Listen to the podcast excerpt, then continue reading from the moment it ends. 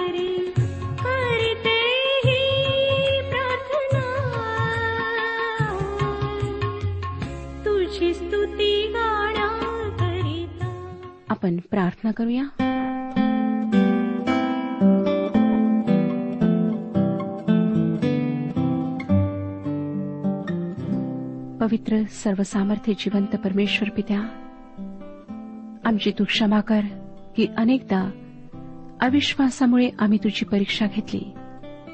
तरीही प्रभू तू आमच्याविषयी विश्वासू राहिला. आम्ही इस्रायली लोकांप्रमाणे कित्येकदा हट्टी दुराग्रही अविश्वासी झालो. परंतु प्रभू तू आमच्यावर आपलं प्रेम कायम ठेवलंस. खरोखर तू महान आहेस. तुझी कृपा महान आहे. आज आमची मदत कर प्रभू की आम्ही तुझ्याशी एकनिष्ठ राहावं. तुझ्या आज्ञांचं आम्ही पालन करावं. ह्याकरिता आम्हाला तुझ्या कृपेची गरज आहे. तुझ्या कृपेशिवाय आम्ही काहीही करू शकत नाही. आज तू आमच्यासोबत हो. वचनाच्याद्वारे आमच्याशी बोल. आमच्या शरीराला स्पर्श करून जे काही विकार आहेत ते दूर कर. आम्हाला आरोग्य दे. ही प्रार्थना तारणाऱ्या प्रभू येशू ख्रिस्ताच्या गोड आणि पवित्र नावात मागितले आहे म्हणून तो ऐक. आमेन. श्रोत्यानं आज आपण एकोणऐंशीव्या स्तोत्राचा अभ्यास करणार आहोत. भावी छळाच्या काळात इस्रायलाची स्थिती कशी असणार आहे याचे वर्णन या स्तोत्रात केलेले आहे. हे स्तोत्र प्रार्थनेच्या स्वरूपात आहे. हे आसाफाचे स्तोत्र आहे. जी देवाच्या लोकांनी इस्रायल राष्ट्रांनी त्या भयंकर छळाच्या काळात त्या कष्टाच्या दिवसात जे भविष्यात येणार आहे तेव्हा करण्याची आहे. पहिलं वचन वाचूया. एकोणऐंशी अध्याय पहिलं वचन. हे देवा तुझ्या वतनात परराष्ट्रे शिरले आहेत. त्यांनी तुझे पवित्र मंदिर भ्रष्ट केले आहे. त्यांनी एरुश्लेमेचे ढिगारे केले आहेत. बाबेलोनचा राजा नबुखदनेसरच्या काळात जे घडले त्याचे स्पष्ट चित्र हे आहे. आणि मॅकबेनच्या काळात सुद्धा अशा प्रकारे विध्वंस झाला. शेवटच्या दिवसांमध्ये हे वचन संपूर्णपणे सत्यात उतरणार आहे. दुसरं वचन सांगतं त्यांनी आकाशातल्या पाखरास तुझ्या सेवकांची प्रेते व पृथ्वीवरील पशूस तुझ्या भक्तांचे मांस खावयास दिले आहे. ह्या गोष्टी इस्रायलांना समजण्यास कठीण होत्या. देव हे सर्व घडू देण्यास परवानगी का देत होता? इस्रायलचे खोटे संदेष्टे इस्रायलचे शांततापूर्ण भवितव्य विदित करीत होते. इरमया संदेष्टाने या लोकांना वारंवार पुढे येणाऱ्या भयंकर संकटाविषयी धोक्याचे इशारे दिले. पण तरीही या लोकांनी त्याकडे दुर्लक्ष केले व त्यांनी इरमयाला देशद्रोही ठरविले. देव त्यांचे रक्षण का करीत नाही हे ते समजू शकले नाहीत. दुसऱ्या महायुद्धाच्या काळात यहुदी लोकांचा जो आतोना छळ झाला तो पाहून परमेश्वराच्या चांगुलपणाविषयी प्रश्न निर्माण होतो खरा. परंतु हे लोक परमेश्वराशी कितपत विश्वासू राहिले हे पाहणेही महत्त्वाचे आहे. श्रोतानो अनेकदा परमेश्वराकडून आम्हाला सूचना मिळाल्यानंतरही आम्ही जर पूर्वीप्रमाणेच हट्टी व बंडखोरपणाने वागत राहिलो तर परमेश्वर न्याय आहे. व जसा बाप शिस्त लावण्यासाठी आपल्या मुलाला शिक्षा करतो किंवा आपला राग प्रगट करतो तसे वर्तन परमेश्वराने आमच्याशी केले तर त्याचे कारण आम्ही स्वतःच आहोत. एकोणऐंशी वा अध्याय पाचव्या वचनात परमेश्वराला तो विचारतो हे परमेश्वरा हे कोठवर चालणार? तू सर्व काळ कोपायमान राहणार काय? तुझा रोष अग्नीसारखा भडकत राहणार काय? आपल्याच अपराधांमुळे आपण परमेश्वराचा संताप ओढून घेतला याची ही अप्रत्यक्ष कबुली आहे. ते क्षमा याचनेसाठी देवाचा धावा करीत आहेत. मग स्तोत्र करता आठव्या वचनात म्हणतो आमच्या विरुद्ध आमच्या पूर्वजांची दुष्कर्मे आठवू नको. तुझी करुणा आमच्यावर सत्वर हो कारण आम्ही फार दुर्दशेत पडलो आहोत. आज आम्हाला आमच्या पापांची क्षमा ख्रिस्ताच्या पवित्र रक्तावर विश्वास ठेवल्याने प्राप्त होते. आमच्या पापांचे प्रायश्चित त्याने कलवरीच्या वधस्तंभावर केले. म्हणून जेव्हा आम्ही त्याच्याकडे विश्वासाने जातो आपली पाप कबुली देतो तेव्हा प्रभू परमेश्वर आमची पापे आमच्याकडे मोजत नाही. या लोकांची करुणास्पद हाक नवव्या वचनात आम्हाला वाचायला मिळते. हे आमच्या उद्धारक देवा तू आपल्या नावाच्या महिम्याकरिता आम्हाला सहाय्य कर. आपल्या नावाकरिता आम्हाला सोडीव व आमची पातके धुवून टाक. इस्रायली लोकांना स्वतःच्या अपराधांची कबुली देणे भाग पडले. या स्तोत्राचा शेवट उपकार स्तुतीने होत आहे. तेरावे वचन आपण वाचूया. एकोणऐंशी अध्याय तेरावे वचन. मग जे आम्ही तुझी प्रजा व तुझ्या कुरणातली मेंढरे ते आम्ही सर्व काळ तुझे उपकार स्मरण करीत राहू. तुझी कीर्ती पिढ्यानपिढ्या वर्णित जाऊ. ख्रिस्ताच्या येणाऱ्या राज्यात सर्व दुःख व अश्रू नाहीसे होणार आहेत. आणि पिढ्यानपिढ्या त्याची स्तुती व प्रशंसा होत राहणार आहे. प्रिय श्रोतानो परमेश्वर आम्हाला आजही सैतानाच्या पापाच्या दास्यातून मुक्त करण्याकरिता तयार आहे. फक्त आम्ही ख्रिस्ताद्वारे त्याच्याकडे जायला हवे. आता आपण ऐंशी स्तोत्र पाहणार आहोत. ही स्तोत्र इस्रायलच्या मेंढपाळाला म्हणजे प्रभू परमेश्वराला उद्देशून केलेली प्रार्थना आहे. प्रभू परमेश्वराने त्यांना मार्ग दाखवित न्यावे अशी विनंती करणारी ही प्रार्थना आहे. पहिलं वचन वाचूया. हे इस्रायलाच्या मेंढपाळा जो तू योसेफाला कळपाप्रमाणे चालवितोस तो तू कान दे. जो तू करुबारूढ आहेस तो तू आपले तेज प्रगट कर. इस्रायलाचा मेंढपाळ दुसरा तिसरा कोणी नसून स्वतः येशू ख्रिस्त आहे. प्रभूने आपले नेतृत्व करावे अशी इच्छा प्रामाणिकपणे व्यक्त करणारी ही प्रार्थना आहे. खरोखर जो स्वतः ज्ञानाचा व सुज्ञतेचा उगम आहे आदी व अंत आहे व सदा सर्व काळ सारखाच राहणारा परमेश्वर आहे. त्याने एखाद्या विश्वासणाऱ्याचे इस्रायलाचे नेतृत्व करावे त्यांना बोध करावा यासारखी दुसरी भाग्यशाली गोष्ट नाही. तीच गोष्ट परमेश्वराने इस्रायलाकरिता करावी अशी प्रार्थना करणारा स्तोत्रकर्ता पुढे दुसऱ्या वचनात म्हणतो एफ्राईम बन्यामीन व मनुष्य ह्यांच्या समक्ष तू आपला पराक्रम दाखव आणि आम्हाला तारायला ये. श्रोत्यानं जेव्हा इस्रायली लोकांना मिसर देशातून बाहेर काढण्यात आले तेव्हा प्रभू परमेश्वर त्यांचा मेंढपाळ होता. यहोशवा त्यांचा मानवी नेता होता जो या सेनाधीश परमेश्वराच्या नेतृत्वाखाली इस्रायली लोकांना वचनदत्त देश काबीज करण्याकरिता सहाय्य करीत होता. एफ्राईम बेंजामिन आणि मनुष्य ह्यांचे नाव ह्या ठिकाणी का घेण्यात आले? मला वाटतं ह्याचं उत्तर आम्हाला गणनेचे पुस्तक दुसरा अध्याय सतरा ते चोवीस ह्या वचनांमध्ये सापडेल. गणनेचे पुस्तक दुसरा अध्याय सतरा ते चोवीस वचने. ही वचने आपण अवश्य वाचा. एफ्राईम बेन्यामिन व मनुष्य या तीन वंशांचे लोक देवाच्या कराराच्या कोशाच्या अगदी मागे होते. या कराराच्या कोशाने रानामध्ये इस्रायली लोकांचे मार्गदर्शन केले. तेव्हा त्याने जसे त्यांचे नेतृत्व केले तसेच त्याने ते आताही करावे अशी स्तोत्रकर्ता विनवणी करीत आहे. तिसरे वचन वाचूया. हे देवा तू आम्हाला परत आण. आपला मुखप्रकाश आमच्यावर पाड. म्हणजे आम्ही तरू. हे वचन तीनदा या स्तोत्रामध्ये ध्रुपदासारखे येते. या स्तोत्रकर्त्याला तारण कशाने प्राप्त होईल? आपली सुटका कशामुळे होईल? याची अनुभवाने खात्री आहे म्हणून तो म्हणत आहे की तू तुझा मुख प्रकाश आम्हावर पाड म्हणजे आम्ही तरू.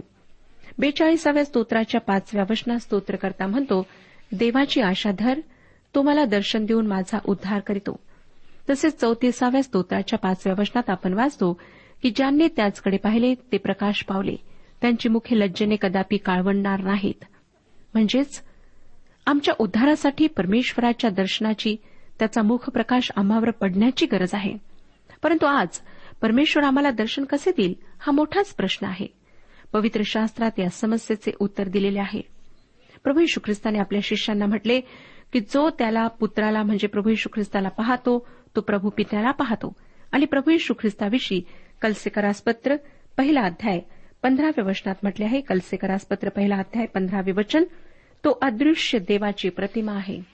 प्रिय श्रोत्यानो आज आम्ही परमपवित्र परमेश्वराचे दर्शन पुनरुत्थित येशू ख्रिस्ताद्वारे घेऊ शकतो व ख्रिस्ताद्वारे परमेश्वराने जे तारण आमच्यासाठी ठेवलेले आहे ते स्वीकारू शकतो. ऐंशी स्तोत्र. त्याचा कवी किंवा स्तोत्रकर्ता परमेश्वराला आपला मुखप्रकाश त्याच्या लोकांवर त्याने पाडावा अशी विनंती करीत आहे. चौथ्या वचनात तो पुढे म्हणतो हे परमेश्वरा सेनाधीश देवा तुझे लोक प्रार्थना करीत असता तू कोठवर कोपायमान राहणार?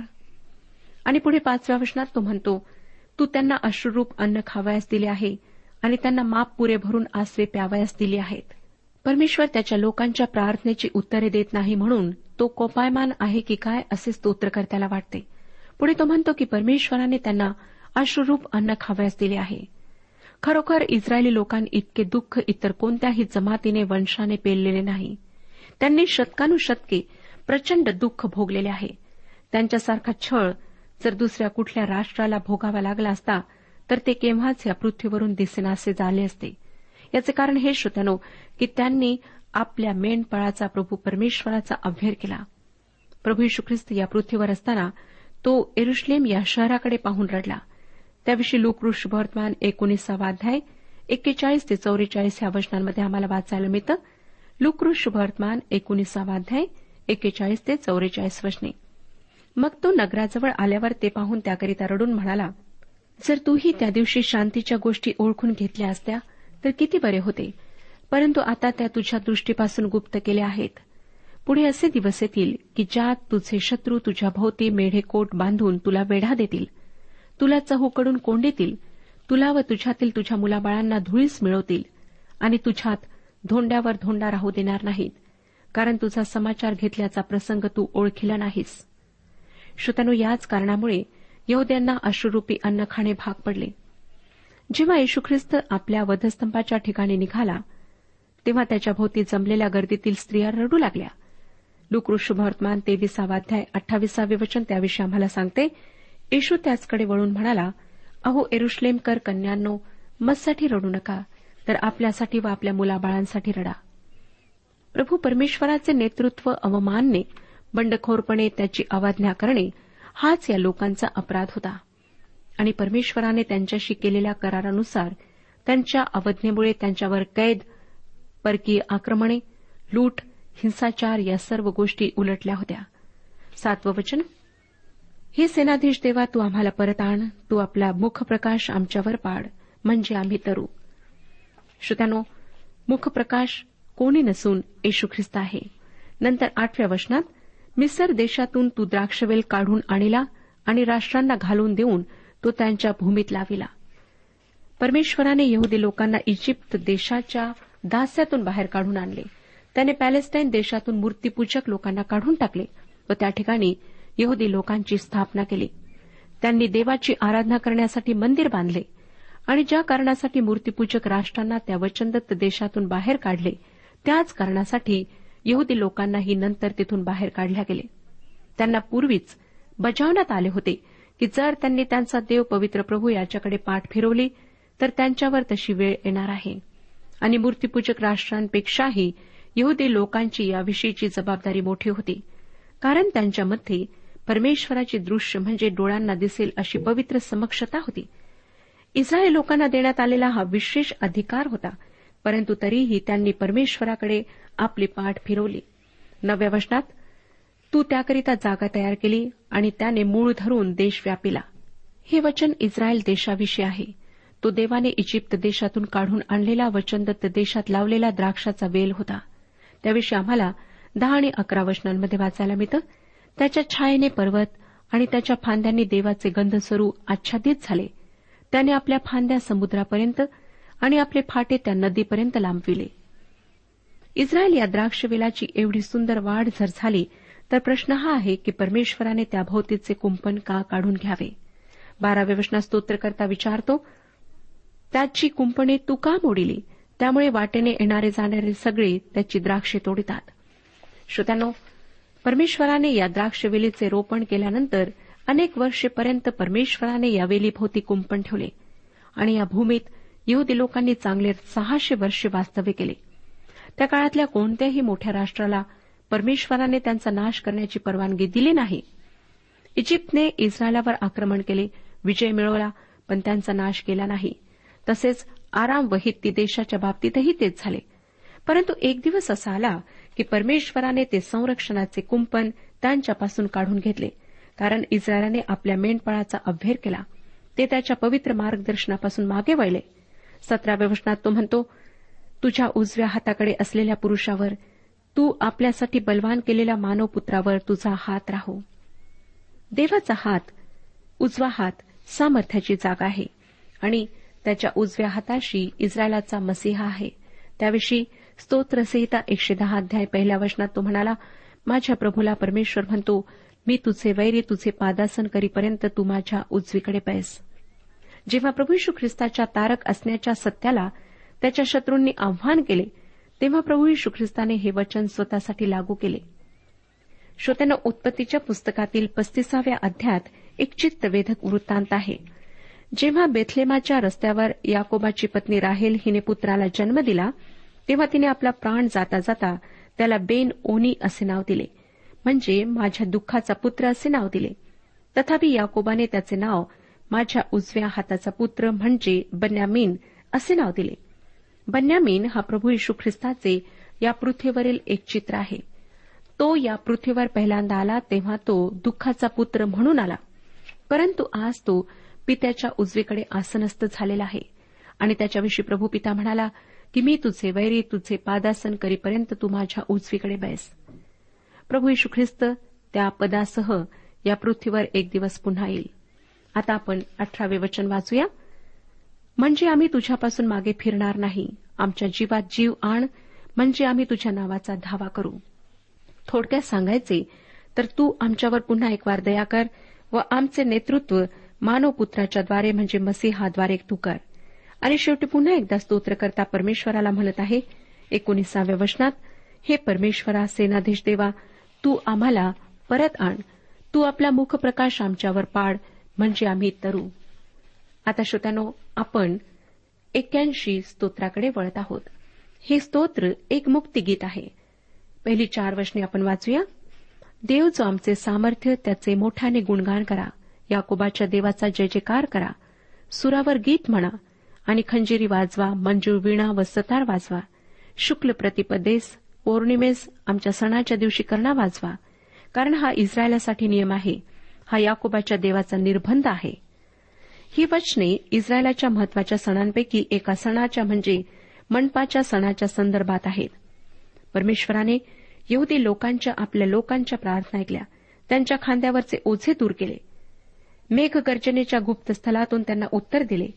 त्या प्रित्यर्थ करण्यात आलेले परमेश्वराचे हे उगास्तवन आहे. पुढे एक्याऐंशी स्तोत्राच्या आठ ते दहा या वचनांमध्ये परमेश्वर या लोकांना काय म्हणतो ते आपण वाचूया. आठ ते दहा वचने. अहो माझ्या लोकांनो ऐका मी तुम्हास बोध करीतो. हे इस्रायला तू माझे ऐकशील तर बरे होईल. तुला अन्य देव नसावा. तू परक्या देवाच्या पाया पडू नये. मीच तुझा देव परमेश्वर आहे. मीच तुला मिसर देशातून बाहेर काढिले. तू आपले तोंड चांगले उघड म्हणजे मी ते भरीन. परमेश्वराने या लोकांना पूर्वीच्या दिवसांची आठवण करून दिली. परंतु या ठिकाणी तुमच्या व माझ्यासाठी एक सुंदर वचन आहे. ते म्हणजे तू आपले तोंड उघड म्हणजे मी ते भरीन. परमेश्वर आम्हाला ख्रिस्त येशूमध्ये अनेक आध्यात्मिक आशीर्वाद द्यायला उत्सुक आहे. परंतु ते स्वीकारण्याची आमची तयारी असायला हवी. एक्याऐंशी अध्याय अकराव्या वचनात तो पुढे म्हणतो परंतु माझ्या लोकांनी माझी वाणी ऐकली नाही इस्रायलाने माझे ऐकले नाही. श्रोत्यानो परमेश्वराने सर्व काही देऊ करून सुद्धा इस्रायलाने परमेश्वराच्या वाणीकडे दुर्लक्ष केले. श्रोत्यानो आम्ही या यहुदी लोकांप्रमाणे परमेश्वराच्या प्रेमळ हाकेकडे तो देत असलेल्या सुंदर आशीर्वादांकडे पाठ फिरविणारे आहोत काय? तसेच असेल तर हा प्रेमळ परमेश्वर एक दिवस क्रुद्ध होऊन आमच्याकडे पाठ फिरवेल तेव्हा आम्ही अस्तित्वहीन होऊ. आता आपण ब्याऐंशी स्तोत्र वाचणार आहोत. या स्तोत्राची परमेश्वर या पृथ्वीवरील न्यायाधीशांचा न्याय करणार आहे ही मध्यवर्ती कल्पना आहे. छळाच्या काळात परमेश्वर त्याचा न्याय अंमलात आणणार आहे. आपण पहिली दोन वचने वाचूया. देव आपल्या मंडळीत उभा आहे तो सत्ताधीशांमध्ये न्याय करीतो. तुम्ही कोठवर विपरीत न्याय कराल? कोठवर दुर्जनांची तरफदारी कराल? या ठिकाणी सत्ताधीशांना देव असेही म्हटलेले आहे कारण ते देवाप्रमाणे अधिकाराने वागतात. ते जणू त्याची जागा घेऊन वागतात. तिसऱ्या आणि चौथ्या वचनात तो म्हणतो गरीब व अनाथ ह्यांचा न्याय करा दीन व कंगाल ह्यांची दाद घ्या गरीब व गरजवंत यांना मुक्त करा दुर्जनांच्या हातातून त्यांना सोडवा. संपूर्ण जुन्या करारातील महत्त्वाच्या विषयांपैकी न्याय हा एक महत्त्वाचा विषय आहे आणि परमेश्वराची अन्यायाविरुद्धची चीड गरीब दीन उपरे विधवा व अनाथ यांच्याविषयीचा कळवळा अनेक ठिकाणी दिसून येतो. प्रभू येशू ख्रिस्त जेव्हा या पृथ्वीवर पुन्हा येईल तेव्हा सर्व दुर्जनांचा तो न्याय करील आणि दीन व कंगाल यांचा तो बचाव करील. पाचव्या वचनात तो पुढे म्हणतो त्यांना माहिती नाही व कळतही नाही. ते अंधारात इकडे तिकडे फिरतात. पृथ्वीचे सर्व आधारस्तंभ ढळले आहेत. श्रोत्यानो आजच्या जगातील ढासळलेल्या न्यायव्यवस्थेविषयी तुम्हाला मी काही सांगण्याची गरज नाही. एकंदर चित्र अंधेर नगरी चौपट राजा असे आहे. या न्यायाधीशांनी देवाची जागा घेतलेली आहे. पुढे तो सहाव्या वचनात म्हणतो मी म्हणालो तुम्ही देव आहात. तुम्ही सर्व परात्पराचे पुत्र आहात. श्रोत्यानं जेव्हा आम्ही दुसऱ्यांचा न्याय करतो तेव्हा आम्ही जणू देवाची जागा घेतो. प्रेषित पॉल करिंदकरास पहिले पत्र चौथा अध्याय तीन ते पाच वचनांमध्ये म्हणतो करिंदकरास पहिले पत्र चौथा अध्याय तीन ते पाच वचने. तर तुम्हाकडून किंवा मानवी न्यायाधीशाकडून माझा न्यायनिवाडा व्हावा याचेही मला काही वाटत नाही. मी स्वतःचा देखील न्यायनिवाडा करीत नाही. कारण जरी माझे मन माझ्या विरुद्ध मला साक्ष देत नाही तरी त्यावरून मी निर्दोष ठरतो असे नाही. माझा न्यायनिवाडा करणारा प्रभू आहे. यास्तव त्या समयापूर्वी म्हणजे प्रभूच्या येण्यापूर्वी तुम्ही न्यायनिवाडा करूच नका. तो अंधारातील गुप्त गोष्टी प्रकाशित करील आणि अंतकरणातील संकल्पही उघड करील. त्यावेळी ज्याची त्याला देवाकडून व्हावा प्राप्त होईल. प्रियशोतांनो त्या न्यायाच्या दिवशी परमेश्वर आम्हापैकी प्रत्येकाचा न्याय करणार आहे. त्यातून कोणीच सुटणार नाही. सातवं वचन वाचूया.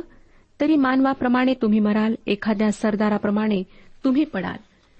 श्रोत्यानो परमेश्वर या पृथ्वीवरील न्यायाधीशांना आठवण करून देत आहे की ते सर्व मानव आहेत आणि एक दिवस असा येईल आपल्या सर्व कृत्यांचा हिशोब देण्यासाठी त्यांना प्रभू परमेश्वरासमोर उभे राहावे लागेल. तेव्हा तो त्यांचा न्याय करील. आठव्या वचनात तो म्हणतो हे देवा उठ पृथ्वीचा न्याय कर कारण तूच सर्व राष्ट्रांचा मालक आहेस. परमेश्वर या पृथ्वीचा विश्वाचा मालक आहे आणि त्याच्या न्यायापासून कोणीही कधीही सुटू शकणार नाही. आता आपण त्र्याऐंशी स्तोत्राचा अभ्यास करूया. परमेश्वराने न्याय करावा यासाठी स्तोत्रकर्त्याने त्याला मारलेली हाक ही या स्तोत्राची मध्यवर्ती कल्पना आहे. हे संगीत दिग्दर्शक व याजक आसाफ याने रचलेले शेवटचे स्तोत्र आहे. हे स्तोत्र काहीसे गोंधळात टाकणारे आहे. कारण इस्रायलाच्या इतिहासात या स्तोत्राचे स्थान नक्की कोठे आहे ते समजू शकत नाही. हे स्तोत्र एक शाप देणारी प्रार्थना आहे. न्यायासाठी परमेश्वराला मारलेली एक आर्थ हाक आहे. परमेश्वराने आपल्या लोकांना शत्रूंच्या हातून सोडवावे अशी कळकळीची प्रार्थना स्तोत्रकर्त्याने केलेली आहे. पहिली दोन वचने वाचूया. हे देवा तू स्तब्ध राहू नको. हे देवा मौन धरू नको.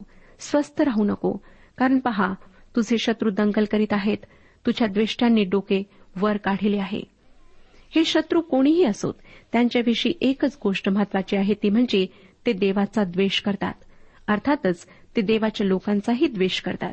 आणि अशा लोकांबाबत परमेश्वराने मौन बाळगू नये अशी स्तोत्रकर्त्याची प्रार्थना आहे.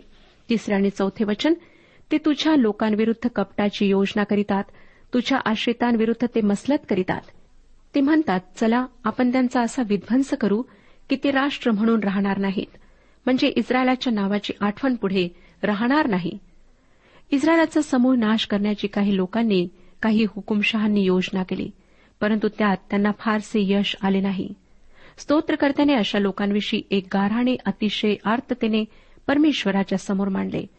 पुढे पाच ते आठ वचनांमध्ये तो म्हणतो पाच पासून आठ वचने कारण त्यांनी एक चित्ताने मसलत केली आहे ते तुझ्या विरुद्ध कट करीतात तंबूत राहणारे अदोमी व इश्मायली मवा व हागारी गबाल अमोन व अमालेक पलेशेत व सोरकर हे ते आहेत. अश्रही त्यास सामील झाला आहे. त्यांनी लोटाच्या वंशजास हात दिला आहे. श्रोत्यानो लोटाचे वंशज म्हणजे मवाब व अमोन. या ठिकाणी ज्या लोकांची नावे दिलेली आहेत ते सर्व लोक देवाचे शत्रू असे गणण्यात आले आहेत. या लोकांच्या इस्रायलाविरुद्ध एकत्र येण्याच्या घटनेचा इतिहासात कोठेही संदर्भ नाही. असं वाटतं की भविष्यामध्ये एकेकाळी अस्तित्वात असलेली ही राष्ट्रे पुन्हा एकदा अस्तित्वात येतील. शेवटल्या काळामध्ये ती अस्तित्वात येतील. पुढच्या वचनांवर आपण पुढच्या कार्यक्रमामध्ये विचार करणार आहोत. परमेश्वर आपला सर्वांस आशीर्वाद देऊ. आजच्या उपासना कार्यक्रमात परमेश्वराच्या जिवंत वचनातून मार्गदर्शन आपण ऐकलं. आजच्या या वचनातून आपणास काही आशीर्वाद मिळाला असेल यात काही शंका नाही. शुद्ध हो जीवनविषयक काही शंका असल्यास किंवा काही प्रश्न असल्यास किंवा काही प्रार्थना निवेदन असल्यास पत्राद्वारे आम्हास अवश्य कळवा. आम्हाला अगदी आनंदच होईल. पत्र व्यवहारासाठी आमचा पत्ता लिहून घ्यावा. कार्यक्रम उपासना पोस्ट बॉक्स क्रमांक एक शून्य दोन बेजनबाग नागपूर पिनकोड क्रमांक चार चार शून्य शून्य शून्य चार. आमचा ईमेल अॅड्रेस आहे Marathi T T B at radio eight eight two dot com email address पुन्हा एकदा ऐका. Marathi T T B at radio eight eight two dot com बरं तर आता इथेच थांबूया कारण आपल्या कार्यक्रमाची वेळही संपत आलेली आहे. पुन्हा आपली भेट आपल्या पुढल्या कार्यक्रमात तोपर्यंत नमस्कार.